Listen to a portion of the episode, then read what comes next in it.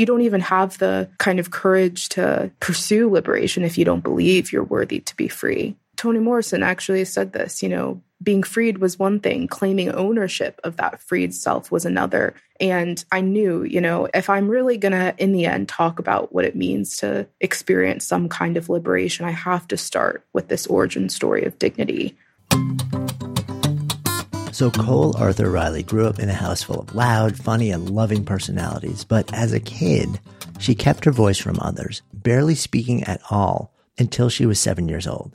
And still, her dad kept finding ways to, as she described it, bribe her to share her voice and nurture her creative impulse, often in writing from poems to stories and beyond. And she began to develop a dual passion for contemplative spirituality and also the work of writers like Audre Lorde, Octavia Butler, James Baldwin, Thomas Merton, Toni Morrison, and Maya Angelou, and others. And over time, as her expressive and creative voice really started to take shape, her lens on spirituality also yearned for a more expansive expression, one that moved beyond words and thoughts and traditions of the past and embodied more of her lived experience as a black queer woman who also found herself living with an autoimmune disease that manifested in illness, pain, and uncertainty.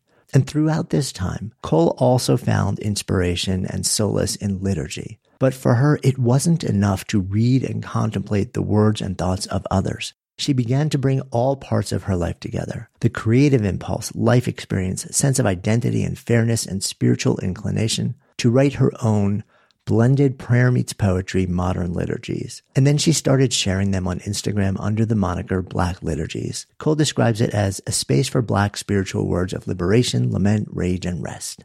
Almost immediately, the project took off growing into a global phenomenon with deep resonance far beyond her original intended audience. I have found myself lost in her words so many times, invited to really think and feel both more deeply and expansively.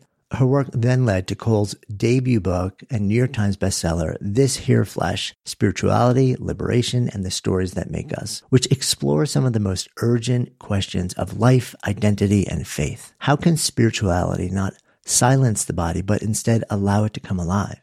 How do we honor, lament, and heal from the stories we inherit?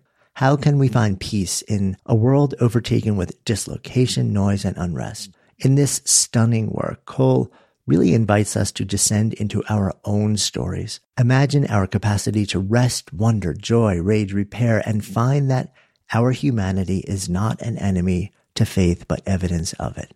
And we talk about all of this in today's best of conversation her journey, her wisdom, the incredible response from the community, and more. So excited to share it with you. I'm Jonathan Fields, and this is Good Life Project.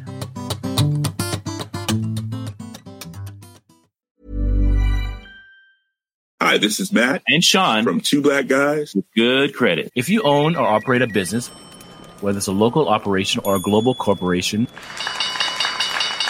partnering with Bank of America could be your smartest move.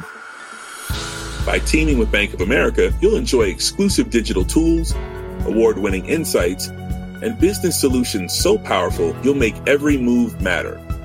Position your business to capitalize on opportunity in a moment's notice. Visit bankofamerica.com slash banking for business to learn more. What would you like the power to do? Bank of America, NA, copyright 2024. Hi, I'm Daniel, founder of Pretty Litter. Did you know cats tend to hide symptoms of sickness and pain? I learned this the hard way after losing my cat, Gingy. So I created Pretty Litter, a health monitoring litter that helps detect early signs of illness by changing colors, saving you money and potentially your cat's life. Pretty Litter is veterinarian developed, and it's the easiest way to keep tabs on your fur baby's health right at home. Go to prettylitter.com and use code ACAST for 20% off your first order and a free cat toy. Terms and conditions apply. See site for details.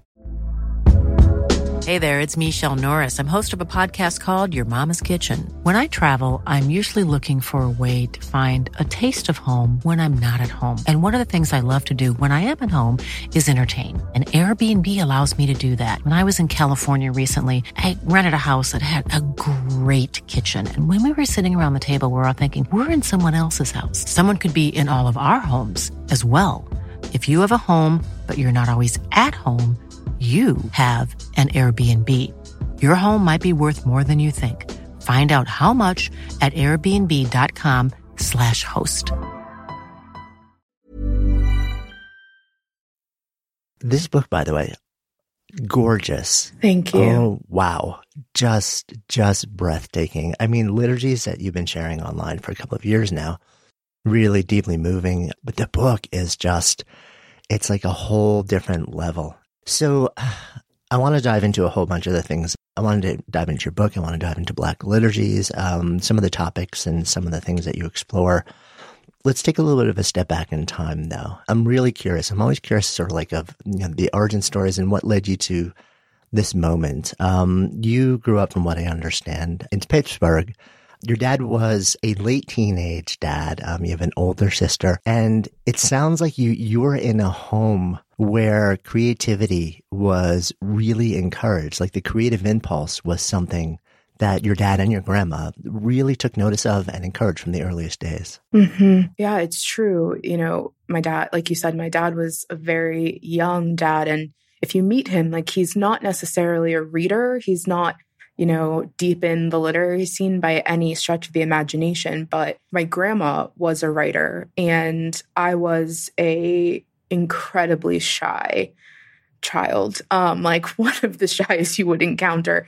And I think my father was really attuned to that and really knew I was going to need a like a, a tool for expression.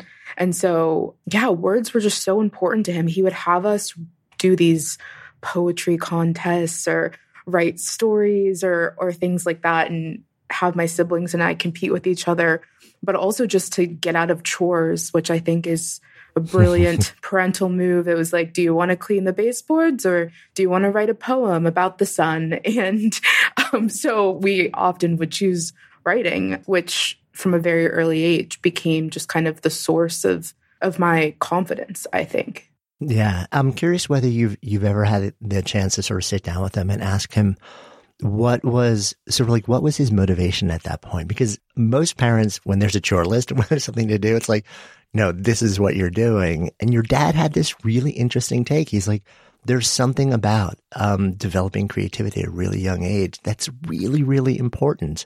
Have you ever just sat down and, and asked him, like, what was actually going on in your mind back then that that led you to sort of like really want to cultivate this in us? You know, since I started Black Liturgies, I have asked him, and he mentioned just this desire to give children agency over those mm-hmm. creative parts of themselves. I also dance, but to have the choice of, you know, not necessarily forcing creativity, but to to sh- really give us kind of an appetite for it, I think, and to do that well, I think there has to be some fun to it, but there also has to be a nudge that still allows them to make a choice. Like if I wanted to, you know, clean the baseboards, I could, but just being in a position where I'm choosing art and choosing creativity, I think is was just as formational as the actual act.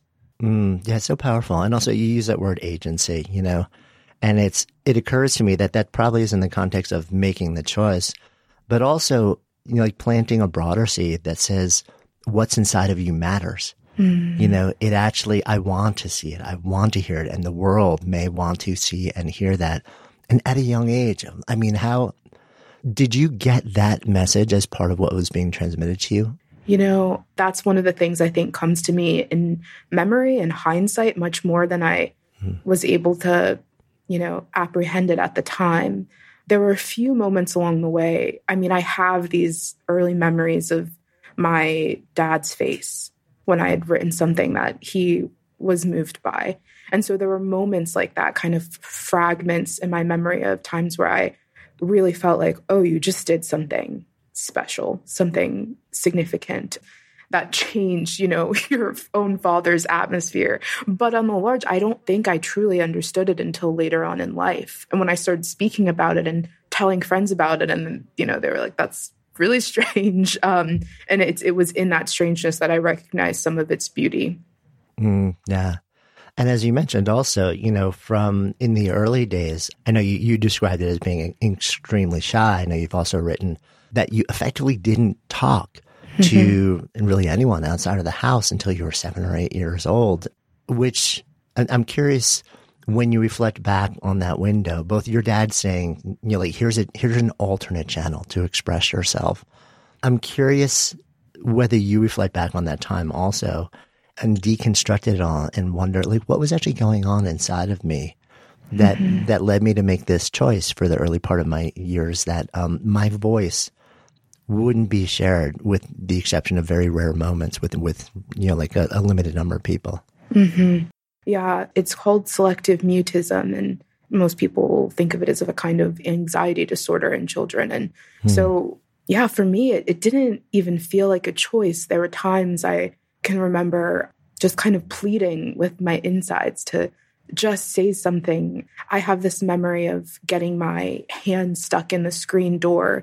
And, and I write about this at the, at the end of the book. And My hands getting stuck in a screen door when I was about four or five. And I needed to yell for help. But there were people, a lot of people in the house, and I just couldn't bring myself to scream. And I think it just felt like this restriction in me that I couldn't make sense of. Um, my sister, I love her very much, is just the most charismatic, you know, fun loving. And as a child, she was just, you know, everyone was enamored by her and the way she was able to communicate. And I just kind of existed in her in her shadow um, very gratefully. And so it, it it's occurred to me, you know, some of that silence was certainly in relationship to the other people in my family who were just very loud, outgoing, fun, charming people. And I for whatever reason, just had a lot of fear in me from a young age. I was very aware of my hmm. own blackness, very aware of a speech impediment I had with R's, and aware of just my distinctiveness. And, you know, children are prone to kind of hating anything in them that makes them distinct. And I think all of that was amplified for me in my early years. Yeah. Do you recall um, because clearly we're having this conversation and, and you speak and you're out in the world very differently. When I think about moving away from that and you describe it as not necessarily a decision and there was just something almost like an impulse in you that said, this is the way I need to be to be okay. How in your life, how does that shift? Is there, I'm wondering always, is there a moment? Is there an occasion? Is it just a gradual evolution, a, a set of experiments that get run? Mm-hmm. Um, I'm so curious about that transition it was definitely gradual. I think I was very, very quiet up until, you know, eighth grade, so about 13. And then in high school, I, so before that, I just kind of existed in the leftovers of my f- sister's friend circle. And so I didn't really ever make friends of my own. I didn't really need to speak that much, except for in school. And then in high school, I, I kind of found some individuality. My sister and I went to different schools, and I was forced to kind of make my own relationships. So I think that's maybe a, a point where I gradually was stepping into my own voice and stepping into some of you know my own written voice in classes but it really wasn't until college that i kind of was able be, began um, to be able to speak like i'm speaking to you now um, just kind of organically and naturally. And so I, I say it happened, you know, slowly, but all at once. And whenever, you know, someone from high school even encounters my work now, they're just so deeply puzzled by like, how, you know, who are you? Where did this come from? And even my family has said that a lot to me after I'm done speaking or something like that. They'll say, who is this little girl? Like, who is this? Because a lot of that happened kind of unexpectedly in college when I was away from my family and the people that had known me growing up. I say it's kind of like like once I cross a certain threshold, it just started to kind of pour out of me naturally, you know, like I couldn't unstop the stopper. What was done was done and I just needed to to learn how to exist in a, a new self in a way. Mm, yeah, I'm, I'm so curious about this also because when you read your writing now, it's deeply wise. It's also fiercely observant. And that level of observation, I, in my mind, often comes when there's a certain amount of quietness in, in a person's sort of state of being that allows them to not feel like they need to walk into a room and fill space, but actually be able to walk into a room and just see and observe and notice because that, that allows so much more, you know, sort of like hard and soft data to go in and then process in a way where a, I feel like a deeper level of wisdom often emerges. Mm-hmm. Um, I wonder if you sense that that sort of like early wiring has been advantageous to you in, in interesting ways. I mean, I would say so. I, I've heard it said that, you know, the more observant you are, the more afraid you are. You know, like the most fearful mm. people tend to be the most observant because you're constantly trying to make sense of these exterior warning signs. You're you're constantly on guard. And in a way that's, you know, terribly painful and even traumatic on some level. But out of that, I think comes a, a kind of beauty in, in being able to to pay attention and have a presence, I think, to the moment, even if that impulse was initially just born out of a desire to survive, you know, a moment. It can yield really beautiful things. So I thanks for saying that because I now consider it a compliment, those observant kind of impulses in me. Mm, yeah. One of the other things, so I guess two years ago, 2020, um, you started sharing your own um, liturgies on Instagram, Count Black Liturgies. From what I understand, though, and I want to dive into that a lot more, you didn't have an overly religious um, upbringing. Mm-hmm. So I'm I'm curious, sort of like where does and along the line, where does your own personal curiosity about faith start to sort of step back into your life? Yeah, I um I used to say all the time, you know, I, I wasn't raised in a spiritual home. And I've started to shift that language because, you know, our household certainly wasn't overtly Christian or overtly religious. We didn't go to church together, or anything like that. But as I get older, I'm starting to piece together these kind of expressions of spirituality that I didn't necessarily have language for, that I have language for as an adult. So it might not have looked like, you know, creeds or doctrine or traditional religious upbringing, but I think my household spirituality was far more about stories. I mean, you see that in the book, um, myth. Even myth is very big in the Arthur family, and you you certainly see that in the book. And this kind of presence to and paying attention, um, which is what we've we've just spoke about. But yeah, I think specifically a religious interest didn't really come about until I was late in high school. I was out of English class and out of reading, trying to make sense of what I thought truth was, and, you know, going on this very existential young journey that many of us go on. And it was in college that I happened to be kind of swept in in this white dominated Christian campus ministry group, um, yeah.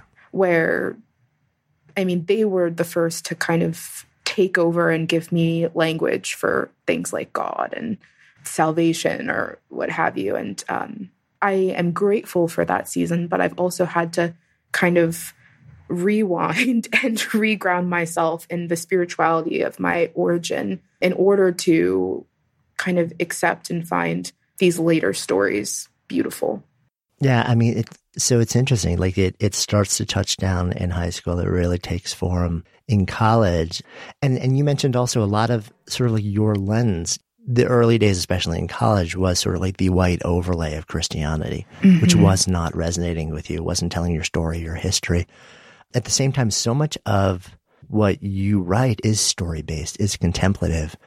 You know, so you've got a really interesting contemplative tradition, which is generally old white men mm-hmm. um, writing in a really interesting way. Um, but then also other influences. It's, it sounds like more from the, the world of literature mm-hmm. um, that are coming into your orbit at the same time and swirling around mm-hmm. um, to sort of uh, create your own synthesis of what is all of this really for me. Mm-hmm. And you know what? I think it was so much about timing. And so I mentioned, you know, encountering a white evangelical kind of Christian space in college. And at the same time, I was studying writing in college. I was, my world was kind of opened up into the Black literary scene. So, you know, I'm reading Toni Morrison and Zora Neale Hurston and James Baldwin and, yeah, all of these brilliant thinkers and then I'm experiencing, you know, a church service for the same time.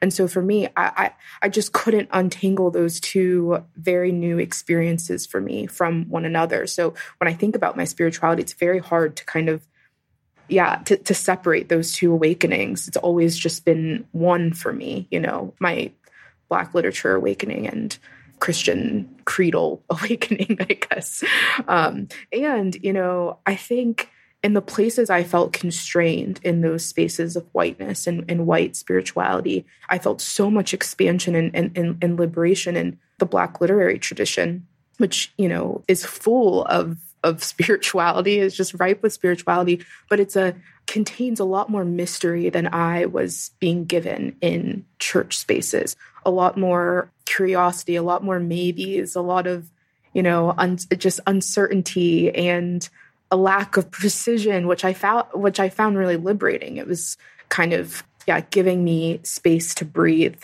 in a way that i didn't feel i could in a church pew yeah i mean that's so interesting because um so many people I feel like turn to religion, especially when you turn to it sort of like of your own accord a bit later in life because they're looking for answers or rules like how should I live in this moment, in this situation, this circumstance?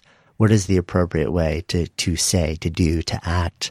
And they're looking for that sort of certainty. Um, mm-hmm. Um, and what you're sharing is there was there was something that was appealing to faith to you, but it wasn't really that. Mm-hmm. Um, and it was almost like the, you know, like the, the Toni Morrisons and James Baldwin's, like the black literature that you're reading was informing, almost helping you understand what, what is it that I do and don't want to draw from and, and move forward with on the faith side of your exploration, which is kind of simultaneous. Mm-hmm.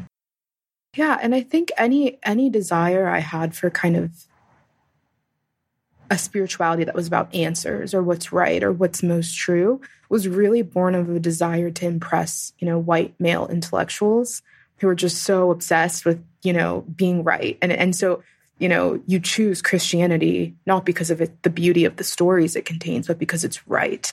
And, you know, I just think that's a symptom of white supremacy really just being enmeshed with every every effort um that we're trying at every effort this desire that it has to be supreme if it's to matter it has to you know conquer someone else's faith tradition in order to matter. And i'm just i just could not be more disinterested in spirituality that's about you know answers and you know what you're supposed to think and even what's you know true or not what's truth or not. I'm much more concerned with a spirituality that conveys a human experience and that teaches us how to see each other's faces more clearly and to not necessarily make a judgment on those faces, on those bodies, a, a, moral judgment, but instead just to experience each other in a in a truer way, which is very countercultural, counterintuitive even to white Christian spaces, I think, and white spiritual spaces. Hi, this is Matt and Sean from Two Black Guys with Good Credit. If you own or operate a business, whether it's a local operation or a global corporation, partnering with Bank of America could be your smartest move. By teaming with Bank of America, you'll enjoy exclusive digital tools, award winning insights, and business solutions so powerful you'll make every move matter. Position your business to capitalize on opportunity in a moment's notice. Visit bankofamerica.com slash banking for business to learn more. What would you like the power to do? Bank of America, NA, copyright 2024. Hiring for your small business? If you're not looking for professionals on LinkedIn, you're looking in the wrong place. That's like looking for your car keys in a fish tank. LinkedIn helps you hire professionals you can't find anywhere else, even those who aren't actively searching for a new job but might be open to the perfect role. In a given month, over 70% of LinkedIn users don't even visit other leading job sites. So start looking in the right place. With LinkedIn, you can hire professionals like a professional. Post your free job on linkedin.com slash people today. Hey, it's Ryan Reynolds, and I'm here with Keith, co-star of my upcoming film, If, only in theaters May 17th. Do you want to tell people the big news? All right, I'll do it. Sign up now and you'll get unlimited for $15 a month in six months of Paramount Plus Essential Plan on us. Mintmobile.com slash switch. Upfront payment of $45 equivalent to $15 per month. Unlimited over 40 gigabytes per month. Face lower speeds. Videos at 480p. Active Mint customers by 531.24 get six months of Paramount Plus Essential Plan. Auto renews after six months. Offer ends May 31st, 2024. Separate Paramount Plus registration required. Terms and conditions apply if rated PG. Good Life Project is sponsored by Lexus GX. So have you ever owned something that inspired you to just up your game? For me, it was this high end mountain bike. I love the ultralight frame, the suspension, the precision gearing, and I realized it deserved to be ridden to its full potential. So I started training harder so I could experience the joy it could give back to me. And it paid off. That bike helped me discover just new levels of performance and straight up joy. When we own exceptional things, they inspire us to do exceptional things. The all new Lexus GX has an exceptional capability that will have you seeing possibilities you never knew existed. Its advanced technology and luxurious interior mean that wherever you go, you'll never go without. Imagine tackling rugged landscapes with the available 33 inch all terrain tires and multi terrain select, then unwinding with the available front row massaging seats. This is a vehicle that inspires you to go further to live up to its full potential. So why settle? Live up to the all new Lexus GX, luxury beyond limits. Experience amazing at your Lexus dealer. So as you're deepening into this and then you emerge from college, I'm curious when you're thinking, okay, so how do I keep this going? Like, how do I figure out what does this look like for me? What does this feel like for me? Where does it take you? Um, it takes me to places of a lot of doubt, I think, initially, because leaving some of the restriction behind, some of the spiritual restriction behind, and also feeling kind of the wounds of of racism, of misogyny that happens in, in church spaces. I think it's it's very natural and, you know, credible even to want to disconnect from, you know, all semblance of spirituality, all semblance of the divine. And so I think initially it led me into you know a season of a lot of doubt and a lot of just reworking and becoming honest about what I actually believe or really how I want to move in the world, how I want to experience the world. And at the same time, I started working for an Episcopal church outside of Philly. And it was my first serious experience with liturgy. I hated it at first. I was kind of skeptical of it. There's something, if any of you listening have been in a liturgical church service for the first time, there's something eerie about experiencing it for the first time and hearing these kind of words spoken in unison. And it took time for me to kind of really it took a season of of grief and of depression and not having my own language to encounter God and the divine in order for me to really appreciate what liturgy has to offer. And this kind of yeah, counterintuitive beauty to it that maybe we were meant to be able to hear, you know, the same words in a multitude of voices without it kind of making a chill run down our spine. And the, and the chill is because we've known like those spaces birth so much oppression. But what if there's a way for that to be redeemed? What if there's something, you know, beautiful about those moments that we can lose and reclaim? And so I started writing my own liturgies. I started you know, doing that with college students who I was working with at the time, having them write their own liturgies in their own way and really combining a lot of Black poetry, Black art, Black literature with a kind of prayer to God, which later, much later, became what Black liturgies is about. Yeah. What talk to me more about liturgy? Just the the note. So, so some folks will hear the word liturgy and know what you're talking about. Other folks who are listening to this conversation will have no sense of what you're actually talking about. Share a bit more about what the experience is.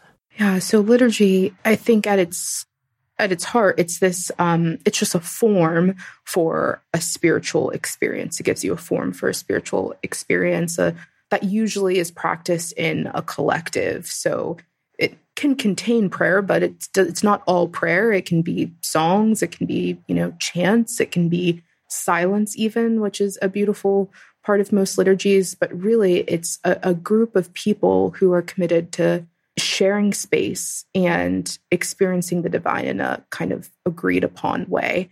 And often you don't, I mean, sometimes you do, but you don't immediately understand who has written the liturgy. You don't get a lot of context or explanation or anything like that. You just kind of experience it. And I always say that it's a really important practice of solidarity for me. Like what does it mean to read words aloud or even read words internally that you didn't write that don't immediately even make sense to your own experience? You know sometimes you come across a phrase in a liturgy and, and it just doesn't resonate with your experience. And i think especially if you occupy a body with a lot of power in social spaces, it's an interesting practice of solidarity to say, this doesn't resonate. This isn't about me. It doesn't center me. And yet I'm being asked to stay in these words, you know, on behalf of those in the room that this does apply to.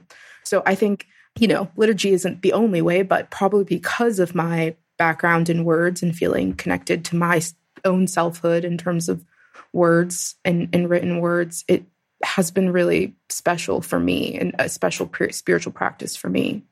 Yeah, it, it's like you stepping into the place of writing your own liturgy allows you to reclaim the form, the impact, the feeling, um, the access to however you define uh, the divine, but on your terms with your language in, mm-hmm. in a way mm-hmm. that really deeply resonates because it's it's it's for you and coming from you in a way that it sounds like it just wasn't often the case when you were sort of like step into a space where it was almost the exact opposite. Mm-hmm.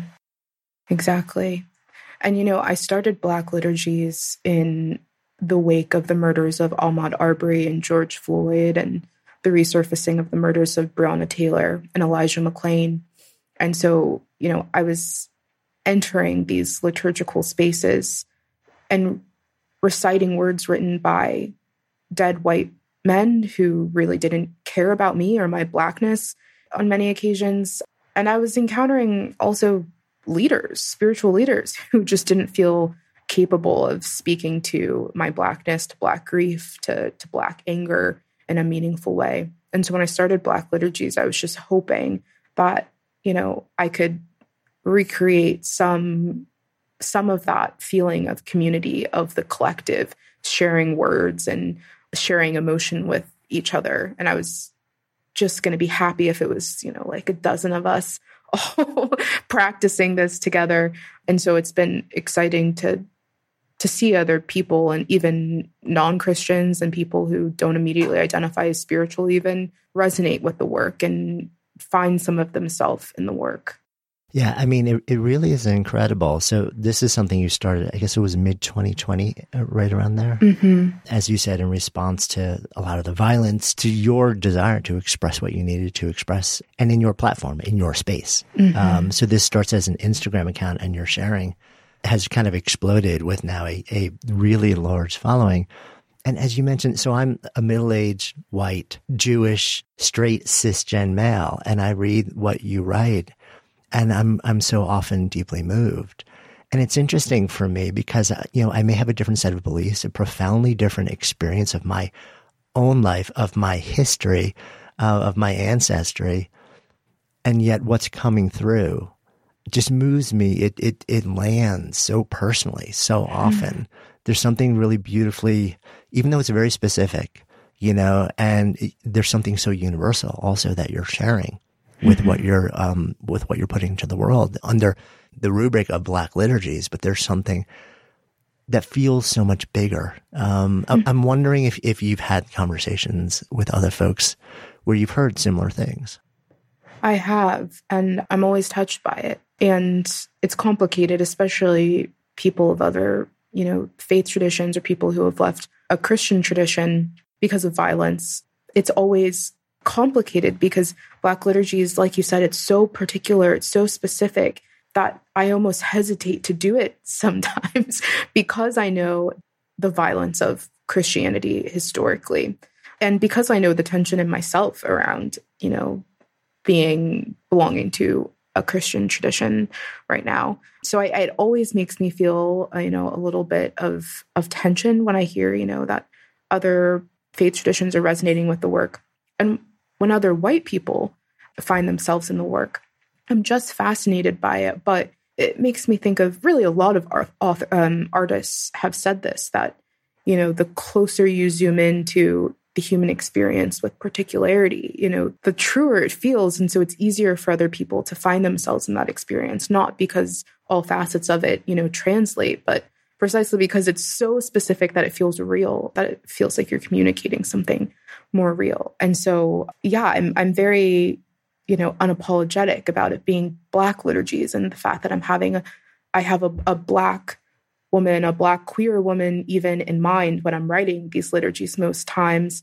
And so there's something really mysterious and I think beautiful when it is able to transcend that, you know. Yeah, no, I, I was curious about that. Um, because it, it, as you said, like you're writing for a very particular person and I am not that person. And yet so often I feel like, you, like I am just, I transfer into the moment, um, mm-hmm. with you. And I've been curious about it also. I'm like, what is happening inside of me in that moment in time that it's stirring something so deeply? And it's sort of like a seed that I planted in myself, um, that I keep coming back to. I'm like, huh, it's almost like this, uh, recurring provocation you know, mm. to just think a little bit more deeply and more openly. But it's really powerful. Um, over a period of, of a couple of years now, you've talked about a lot of different things. You don't shy away from what's happening in the world.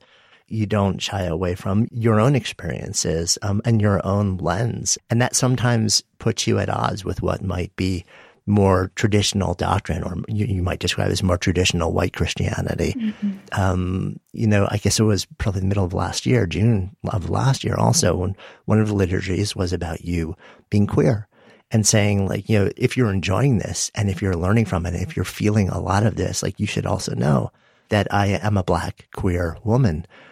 and and like for anyone else who identifies similarly, you know, like God loves you and like there's nothing you need to do to change. And this is a space of safety and, and open arms. And, you know, it's interesting because that particular post was really powerful. And again, you, you weren't writing to me, yet I see that and I'm like, there's something that is so deeply powerful and moving. I'm wondering when you share a post like that, how do you feel when you put that into the world? What's the intention? And, and, um, when you're sort of pushing the edge of what people on the sort of faith side might be feeling, how does that all land with you? It lands hard. It, it hurts. Mm. Um, and I, I'm naturally a very private person and I enjoy secrets and I enjoy the power over my own story and and who you know is enti- who feels entitled to it, who I actually choose to share it with. And so anytime I share something about myself and and you probably have noticed there's not much of, you know, my face on the Black Liturgies page or my stories like you would find in This Here Flesh where it's very, you know, revolving around me. So anytime I share something like that out of a space of my own present experience, I just feel raw after. You know, I just don't go. I just don't open my laptop for the rest of the day, quite honestly. I put in 45 minutes after I post to respond to people, and then I just kind of check out because I need to recover and, and care for myself. And that particular post, up until that point, every day of since I had started Black Liturgies, I had been gaining just a lot of followers. And we looked back on that date in our analytics and we found that was the first date since I'd started that I lost followers. I had a negative mm. net of followers, which, you know, doesn't really seem to matter in the big scheme of things, but it was just kind of this experience of rejection, of alienation, and of disappointment that I know is you know, untrue. well, I was being rejected, but um, uh, by people I want to be rejected by ultimately. But it was in in experiencing that, it revealed so much in me. It's like even if you cognitively understand all of the kindest, most generous things cognitively about yourself, there's something just about the experience of sharing it that always is going to leave you a bit raw, and you're still experientially going to be working out that truth yourself. So yeah, it's it's very complicated and and very costly, honestly. I've had to really be careful about my own vulnerability online and how far I'm willing to take that and really be strategic and gentle with myself as I'm figuring out what to share and what to withhold. Yeah, because at the end of the day, I mean, you have something to say, but you've also got to live your life and feel like okay and safe and mm-hmm. well and and seen and held and not unsafe. Um, right. in your own presence in your own body in your own words. Yeah. So powerful. Um so black liturgies starts to build a really substantial following. I'm sure that had no small part in you then sort of saying okay let's take this to a completely different level and then devoting yourself to a book which you wrote largely over the course of the pandemic. This Here Flesh, which is this stunning book, and uh, I guess the title derived from a Toni Morrison line. Um, yes. And you know, it's interesting because the the book, and I want to dive in. I, I kind of want to dip into some of the specific topics, but as I'm reading the book, I mean, the thoughts, the language, the ideas, the shares are, are all gorgeous and deeply wise. And then something else sort of like zoomed out to me. And I had this, I had this moment. I'm like, the way that you structured the book was really similar to Kahlil Gibran's The Prophet. And I was wondering if there's even like a semblance of you saying, huh, like this is like, I'm, I'm aware of that work. Like I, I like I'm familiar with it. And this is an interesting structure to dip into where it's sort of like, and tell me about this and tell me about this and tell me about this. You know, I have not read The Prophet. Ah, no kidding. But I'm I'm smiling because someone else I believe mentioned like referred to to his work and I after reading This Here Flesh and I was just like kind of speechless um honestly. But so yes if i'm if i'm most honest i i didn't think about you know his work when creating the format.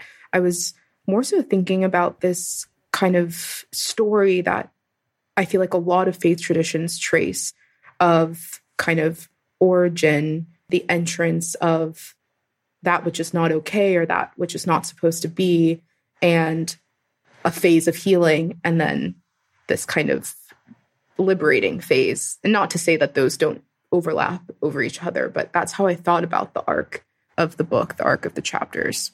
Yeah so the book basically has 15 chapters, each focusing on a single thing, a single idea, a single topic. You open with dignity. And I was curious about that as sort of like the opening move. Clearly it was, it was intentional. Why is this centered as sort of like, this is where we begin? You know, I've read a lot of things and I've been in a lot of spiritual spaces that I think focus far too much on on suffering and pain or in a way that can reduce, I think, oppressed people to just that. And I think there's something so much more interesting and true about our starting point being this place of, of dignity and, and worth and value entirely separate from our experience of suffering that was important to me because as a black woman you know this country really likes to devour you know my pain and there's a lot of pain in the book there's a lot of trauma in the book. And I knew I needed to counteract that in a way that, yeah, felt like I was telling the truth and creating nuanced people and making sure I'm expressing myself as nuanced and more than that. And ultimately, I knew I wanted to travel toward this theme of, of liberation, the final chapter, liberation. And I knew I couldn't get there without starting at dignity. You can't, at least in my experience and in my opinion, I just think you you don't even have the kind of courage to pursue liberation if you don't believe you're worthy to be free. You know, Toni Morrison actually said this, you know, being freed was one thing, claiming ownership of that freed self was another. And I knew, you know, if I'm really going to, in the end, talk about what it means to experience some kind of liberation, I have to start with this origin story of dignity. Mm, yeah, you write in that chapter our liberation begins with the irrevocable belief that we are worthy to be liberated, that we are worthy of a life that does not degrade us, but honors our whole selves. When you believe in your dignity, or at least someone else does, it becomes more difficult to remain content with the bondage with which you have become so acquainted. You begin to wonder what you were meant for. Really powerful opening words that really speak to like, this is where it begins. You know, like it be, because we can't imagine anything else until we can actually own our value, our right to inhabit space. Yes, yes. It really does give us an imagination for something better, being aware, being able to live into your dignity or accept that or name that or claim that gives you an imagination for so much more, I think. Yeah.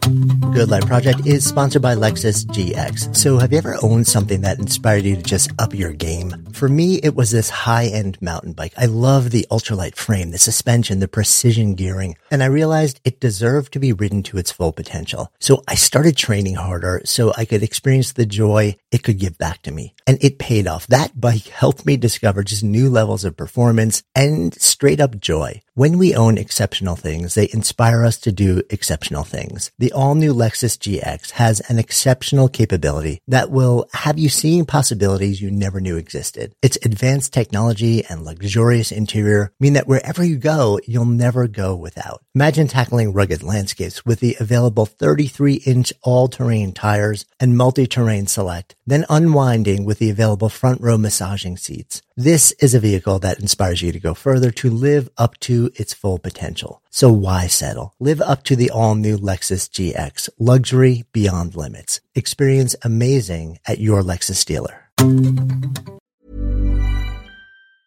Small details are big surfaces. Tight corners are odd shapes. Flat, rounded, textured, or tall. Whatever your next project, there's a spray paint pattern that's just right. Because Rust-Oleum Custom Spray 5 and 1 gives you control with five different spray patterns. So you can tackle nooks, crannies, edges, and curves without worrying about drips, runs, uneven coverage, or anything else. Custom Spray 5 and 1. Only from Rust Hi, this is Janice Torres from Yo Quiero Dinero. If you own or operate a business, whether it's a local operation or a global corporation, partnering with Bank of America could be your smartest move. By teaming with Bank of America, you'll enjoy exclusive digital tools, award winning insights, and business solutions so powerful you'll make every move matter. Position your business to capitalize on opportunity in a moment's notice. Visit bankofamerica.com slash banking for business to learn more. What would you like the power to do? Bank of America NA, copyright 2024. Imagine the softest sheets you've ever felt. Now imagine them getting even softer over time. That's what you'll feel with Boll and Branch's organic cotton sheets. In a recent customer survey, 96% replied that Bowl and Branch sheets get softer with every wash. Start getting your best night's sleep in these sheets that get softer and softer for years to come. Try their sheets with a 30-night guarantee. Plus, get 15% off your first order at bollandbranch.com. Code BUTTERY. Exclusions apply. See site for details. One of the other things that you speak to fairly early on is the idea of wonder. And this really builds on that, right? Because we're talking about we start with our belief in, in, in self worth, but then we've got to imagine and how do we actually step into the world? But your lens on wonder is, you know, you, you actually write wonder as a force of liberation. It makes sense of what our souls inherently know we're meant for. It's a bigger sense of wonder than I think the typical, oh, like what a, what a delightful moment mm-hmm. type of, of sort of like understanding of wonder is. T- tell me more about this and, and your lens on wonder. You know, I think as our access to information increases, you know, with every generation, we have access to more stories as they're unfolding, more pain, you know, the terrors of of the world. You know, we can just scroll past on any given day. And I think it really, you know, atrophies our ability to see beauty in the world because we're being conditioned to see pain primarily. We elevate that in conversation, and it's certainly elevated in the media, and sometimes rightfully so. But when you're constantly experiencing that, you know, on a daily basis, I think it really does something to you. And to create or really to experience these these moments or perceive these moments as as beautiful that you wouldn't ordinarily find beauty in. I think I'm very curious about that kind of wonder, about that kind of awe and how that forms us and also serves as a protective force when we're going out to encounter, you know, the traumas of this world. Yeah, I mean, use of um, wonder also, sort of like in the context of holiness. One of the things you also share in that chapter is to encounter the holy in the ordinary is to find God in the liminal, in spaces where we might subconsciously exclude it, including the sensory moments that are often illegibly spiritual. There's something bigger. There's something more vast. There's, it's almost like wonder to you, the way you describe it, is a conduit to the divine. Yeah, absolutely. I think you know, how boring to only encounter the divine like in a church pew or, you know, in a hymnal. And those are, you know, worthy and find ways to encounter the divine if that's your choice. But I just think imagine how life opens up when you experience, you know, the soap bubble in your kitchen as a little piece of the sacred or the way the lights coming through your window is a little moment where the sacred is just kind of winking at you. I think the more we're able to train ourselves to see those kind of allegedly spiritual moments as moments where we're encountering something divine, the more we're going to trust ourselves when people tell us that we ourselves contain the divine or sacred, if you prefer that language, or have inherent worth and and significance, the more we're we're less likely to just kind of disregard a body as as just a body and to to find something just mysterious. And I think we really are prone to trying to protect mysterious things. And so the more we're able to kind of see that in moments, the more we're going to protect those moments, preserve those stories, and also preserve each other. Mm, yeah, which we need more of right now. You you just did a really interesting sort of um, expansive reframe uh, when you said divine or sacred, if that resonates more with you. Which I'm, I'm curious is part of your aspiration or the work that you feel like you're doing to try and also, um, while you are yes, you're you're speaking to one particular person uh, in one particular way in one particular topic. That reframe feels like it's intended for expansiveness and inclusivity beyond. It's like you may not use the words or you may not use the word God or divine, but I still want to invite you to this party, um, to this exploration because use whatever language you want. The notion is relevant and resonant. Yes. I mean, absolutely. That's something I, I hope to do. And I, I think I'm paraphrasing James Baldwin, but, but he said you know, if the, the concept of God is to have any use, it's to make us freer and larger and more loving. And if and if that's not the case, then you know, away with away with it, away with the concept. And you know, I agree with that. I think there's something really credible about a lot of people who a just might not experience spirituality like that, but also people who are skeptical of you know traditional religious language, I think that makes sense to me. and I'm not, I, I don't ever want to be a person who's just so threatened by someone else's belief system or way they experience the world that um, I'm just fighting for my own, you know? I think good spirituality, a good understanding of the self means you're not going to be threatened by what someone else thinks. You're not going to be threatened by someone else's freedom. And so, yeah, I mean, call it what you want. I, I'm very aware of this Christian tradition of books that are um, serving the purpose of teaching you. And, you know, a lot of us have learned a lot of things with those books. So I don't mean to discredit them, but I think this is not that book. This Here Flesh is not, it's not that book where I'm going into it with the desire to teach anyone anything in a similar way of what I said in the beginning. I'm trying to convey an intergenerational experience. And I just happen to currently find myself located in a Christian tradition. So I'm using Christian language, but I, I would never demand that of someone else. And I actually think it would make me as a person less whole and less capable of a writer if um, mm. I was only experiencing people who were, were using the same language about sacredness and what it means to be human. Yeah, you can feel the intention underneath it. You know, um, it feels more like here's an invitation, here's an idea, see how it feels. Like play with it, work with it. How does it land for you? And make it yours. You know, own it, express it, wrap whatever language you want uh, around it, which is powerful. One of the things that you also speak to, um, there's there's a, a chapter about the body in the beginning of our conversation, you know, you said even at the youngest age, you were just very aware of the fact that you inhabited the body of a black woman. And that awareness has certainly not, not diminished over the course of your life, especially in the context of the way the world is. And at the same time, in addition to that, not too long ago, um, you also went through a window where you're, you're realizing, okay, so there's actually something else going on with my body as well. And, and you became chronically ill. Mm-hmm. Um, and it's something that you live with to this day. And you've written about um, actually one of the liturgies that you shared was I guess it was June of last year as well. June of last year was an interesting moment, right? Because that was the liturgy where you sort of yes. said, you know, like uh, about queerness, and that was also the liturgy where it was about chronic illness. Mm-hmm. I'm just piecing this together right now. This is like a deeply for somebody who, like you said, is actually you keep most things to yourself. This was must have been a really interesting and deeply exposing month because you write this liturgy about chronic illness and share like actually this is something that I live with.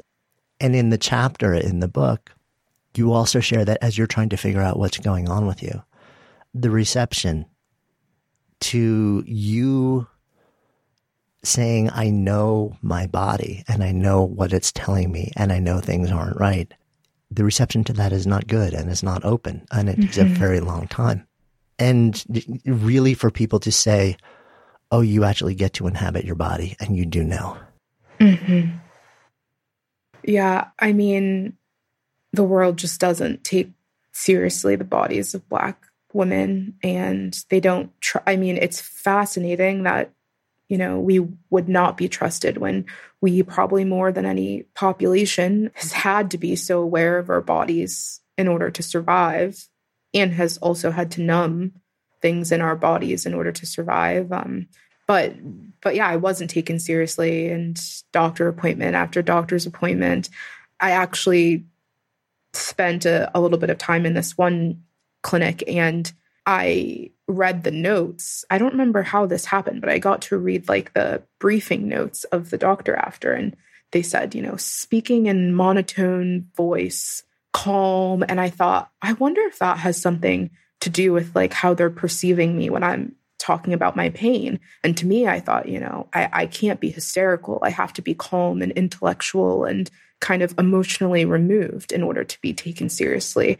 And even that was working against me. And I realized I can't, I'm never going to do anything right in order to convince people that I know my body. But I did, I did notice, you know, I mean, if you want to talk about a, a country who's just kind of like feverish for black pain, but doesn't actually honor it, you know, that's the medical system. I learned that if I cried, which I'm not, you know, prone to doing in settings like that, if I cried, um, the room kind of stopped and everyone just was so much more concerned. It's like my words weren't enough mm-hmm. and me saying I knew my body wasn't enough. They had to experience black tears and feel like some kind of savior in order to take me seriously. So it's been a very long journey, as you can tell even now. And I knew that I wanted to to talk about it on some level in this book, but I was surprised by how much it came out on page, surprised by how much I couldn't manage to talk about, you know, spirituality without talking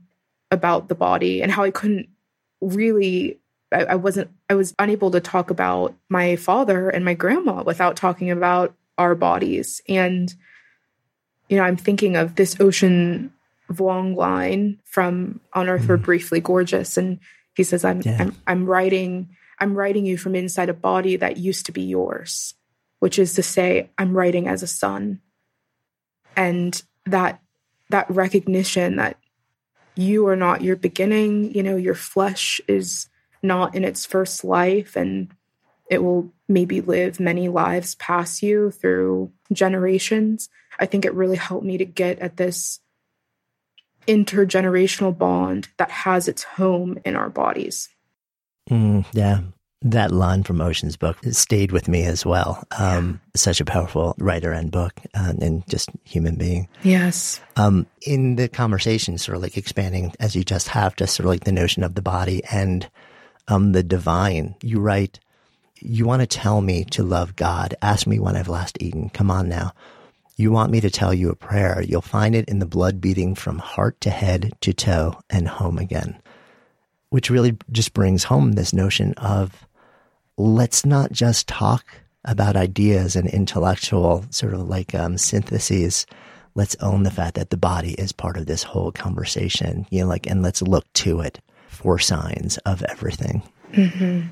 Yeah, I'm very, I'm very suspicious of a God who's not concerned about my body, not concerned about the body. Anyone that tries to sell me on portrait of the divine that's disembodied, I'm always going to be really skeptical because I think you know, for me, I, whiteness has known that the more disembodied I am, the more successful it will be at its pursuit of conquering me and conquering my body. And so I want a spirituality that brings me home, brings me home to myself and reminds me that it's not about how much I'm able to read on Sunday or even always about the beauty in the written word. Sometimes it's in the sound of my voice, a physical, a, a tradition that's attached to my body in some way. And I don't mean to get too off topic, but in some ways, that's why reading, narrating the audiobook was such a powerful experience because I'm mm. so used to detaching my words from my body and, you know, kind of giving it away as a form of self protection, which is fine. But this was one moment where I'm like, these words are attached to my body. It's the sound of my voice that I'm going to have to learn to love as, as I read these words again and again and encounter my grandma's words in my own voice. And yeah, a beautiful embodied experience that I think reminded me, you know, why I wrote this book the way I did. Mm.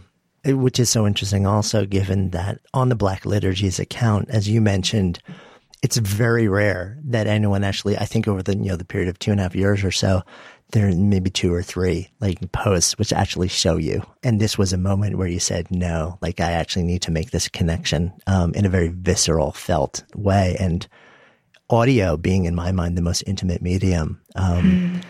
is you're also choosing to do it in a very intimate way. You're, when you're literally entering the headspace of a person, um, mm-hmm. you know, which I think has a direct line to the heart space of an individual. Yeah. One of the other things that you explore is the notion of lament, which I thought was really interesting because it's something that we tend to not talk about and not honor and not want to see any reason for. And you, you have a really, you have a different lens on the experience of lament. Mm-hmm. Yeah, I think for how enamored we are with the pain of other people, we're really not formed well, many of us, to actually sit in it and remain there. You know, we're, I mean, what does scrolling past, you know, these headlines do to a person to zoom, you know, you're hearing this tragic story and then in the next breath you're scrolling past you know some comedian's special airing on netflix. And it's this really strange world that we're living in where we're being rushed so quickly out of emotional experiences. And because of the role that guilt plays because of the role that i, think even pleasure plays or wanting to feel good plays uh, it's really can be difficult to get people to just stay to just stay and commit and allow for an expression of sadness without rushing to fix it you know rushing to resolve it we're we're not people i would say who have a lot of patience for things that don't resolve you know we, we want the resolution we want the the comfort we want to be comforted and so anyways i have depression. I have had depression for as long as I can remember, but it was diagnosed when I was in college. And I really had to be careful to surround myself around people who, you know, aren't quick to try to to fix my emotional experience, but know how to just let me breathe, let me be, let me be, you know? And I think what's complicated is, you know, there is something somewhat compassionate about it, wanting to resolve someone's pain. But there's also something really self centered about wanting to be the person that resolves someone else's lament and pain and wanting to be the person who makes someone smile through the tears or what have you. And what we mistake for empathy, I think, is really just this vacuum in ourselves that are needing to resolve some pain in us. And so you're not really approaching you know my lament. You're not really approaching my grief but you're approaching your suppressed grief that you aren't prepared to make sense of. And so you're trying to you know resolve that in me so that you don't have to see your own face you know mm, yeah it's it's like a transference of lament so that it it serves as an a distraction from sitting with your own and your own wounding, your own trauma, um, mm-hmm. and your own need to heal, to repair. Um, along the way in the book, you you speak powerfully also to the notions of rage and justice, which I, I feel are sort of like intertwined in really powerful ways, and necessarily so. And framing anger as the opportunity for it to be holy. Mm-hmm. I thought that was a really interesting concept and justice as something that sort of like must be a part of the evolution of that um, experience. Mm-hmm.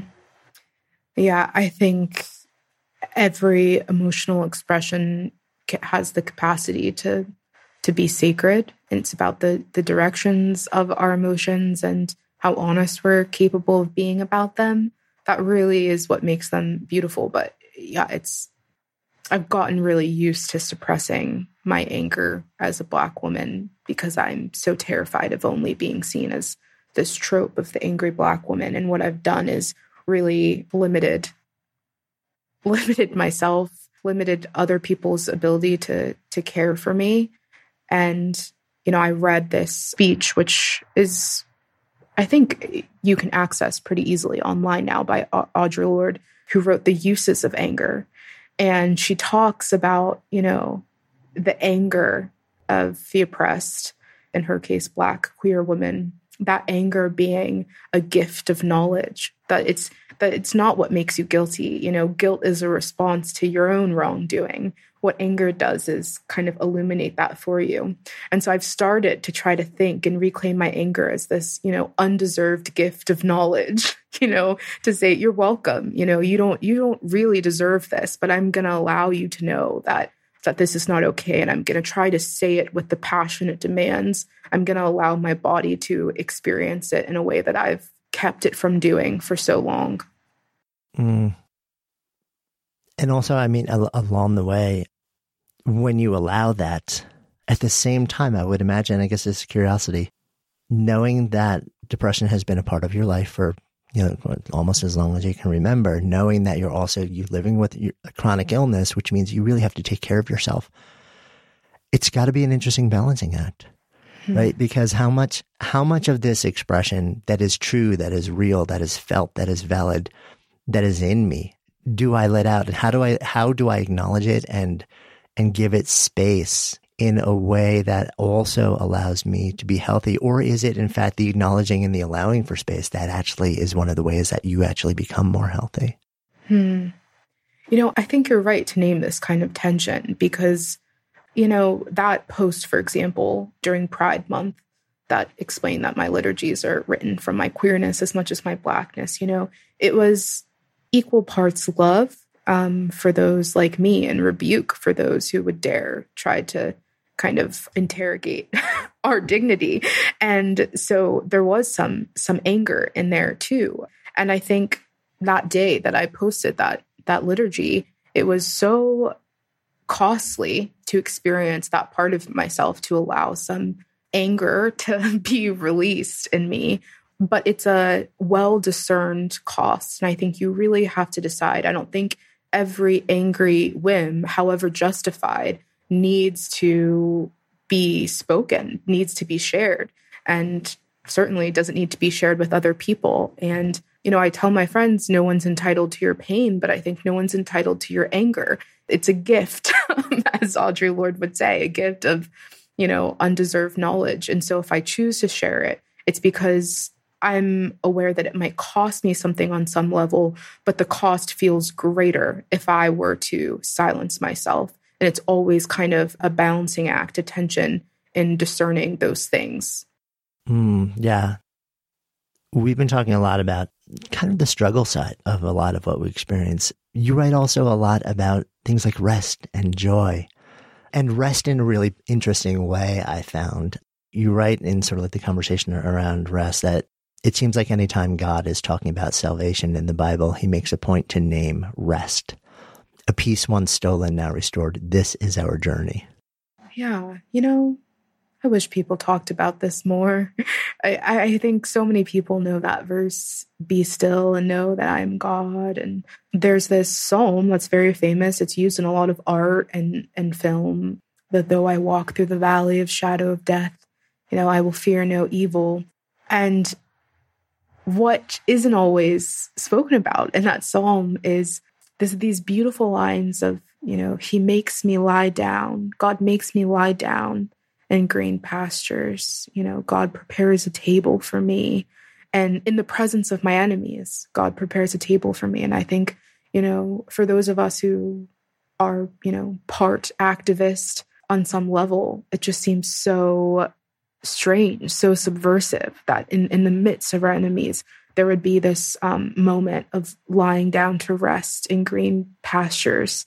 Um, that's really just kind of puzzling and um, but significant i think that maybe speaks i think that maybe could be saying you know that the journey is not toward triumph you know or a conquering or this kind of achievement or defeating one's enemies but like actually the journey and the entrance of the divine is about giving us the ability to rest and care for our bodies and care for ourselves and attune to ourselves in the midst of, you know, all of the pain in the world. And so, yeah, my spirituality has a lot to do with rest and withholding and silence and pause, because I think that out of that comes good contemplation. And the more we rest, usually it means the more acquainted we are with our interior lives, which can only mean good things for the people in the world who desire justice and liberation, right?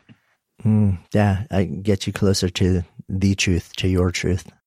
Sort of building on the notion of rest also, and we'll start to sort of like come full circle in our conversation, is um you speak to joy also, which I love. There's a line that you share that says, We were made to be delighted in. Tell me more about this. Yes, I think I say that in response to this like be wonderful story my dad always tells about my older sister choosing him at this dance and like wanting to show him off to her friends. And I was interviewing him a few years ago and I asked him what's the happiest what's your happiest moment? And he you know without even hesitating was able to trace it back to that beautiful moment of being chosen. And um, I mean this isn't his language but it was a moment where he felt delighted in and I think that's so important. I mean, it's so important to delight in your own face. And, you know, there's a lot of self love talk out there right now that I think is important, but can also leave behind this significance in having someone else marvel at you, someone else delight in you, and how that kind of can ex- either expand your um, experience of your own dignity, but also it just I think is a kind of joy in and of itself. That feeling where you know that someone is just so in love with something that you've done or created or just who you are. And I, I like I said, I, I couldn't talk about Black grief and not talk about Black joy. It's like it holds us together. I think, like, oh, my family is, they're just all so funny. I know if you're listening to this podcast, you're like, well, what happened to you? Because I'm not funny. Well, not traditionally so, but my my entire family, they're just so funny and humor is such um, a spiritual heartbeat for a family. And so I dedicated a whole chapter just to joy, hoping I could honor some, you know, small piece of that because it's so important, especially when you're speaking to blackness when you're a black woman writing to blackness it's like we know you know we know when our pain's being used, um, even by our own people. And I think one of the things I'm hearing a lot in the people that I'm around is this just hunger for more stories of Black joy, more stories of Black bliss. Mm, I love that. And it feels like a good place for us to come full circle as well. So, sitting in this container of Good Life Project, if I offer up the phrase to live a good life, what comes up? to live a good life, we have to know our stories and know the stories that have formed us. Mm. Thank you. Hey, before you leave, if you love this episode, safe bet you will also love the conversation we had with Alex Elle about how to heal. You'll find a link to Alex's episode in the show notes. And of course, if you haven't already done so, please go ahead and follow Good Life Project in your favorite listening app. And if you found this conversation interesting or inspiring or valuable, and chances are you did since you're still listening here, would you do me a personal favor, a seven second favor, and share it? Maybe on social or by text or by email, even just with one person. Just copy the link from the app you're using and tell those you know, those you love, those you want to help navigate this thing called life a little better so we can all do it better together with more ease and more joy. Tell them to listen. Then even invite them to talk about what you've both discovered because when podcasts become conversations and conversations become action, that's how we all come alive together. Until next time, I'm Jonathan Fields, signing off for Good Life Project.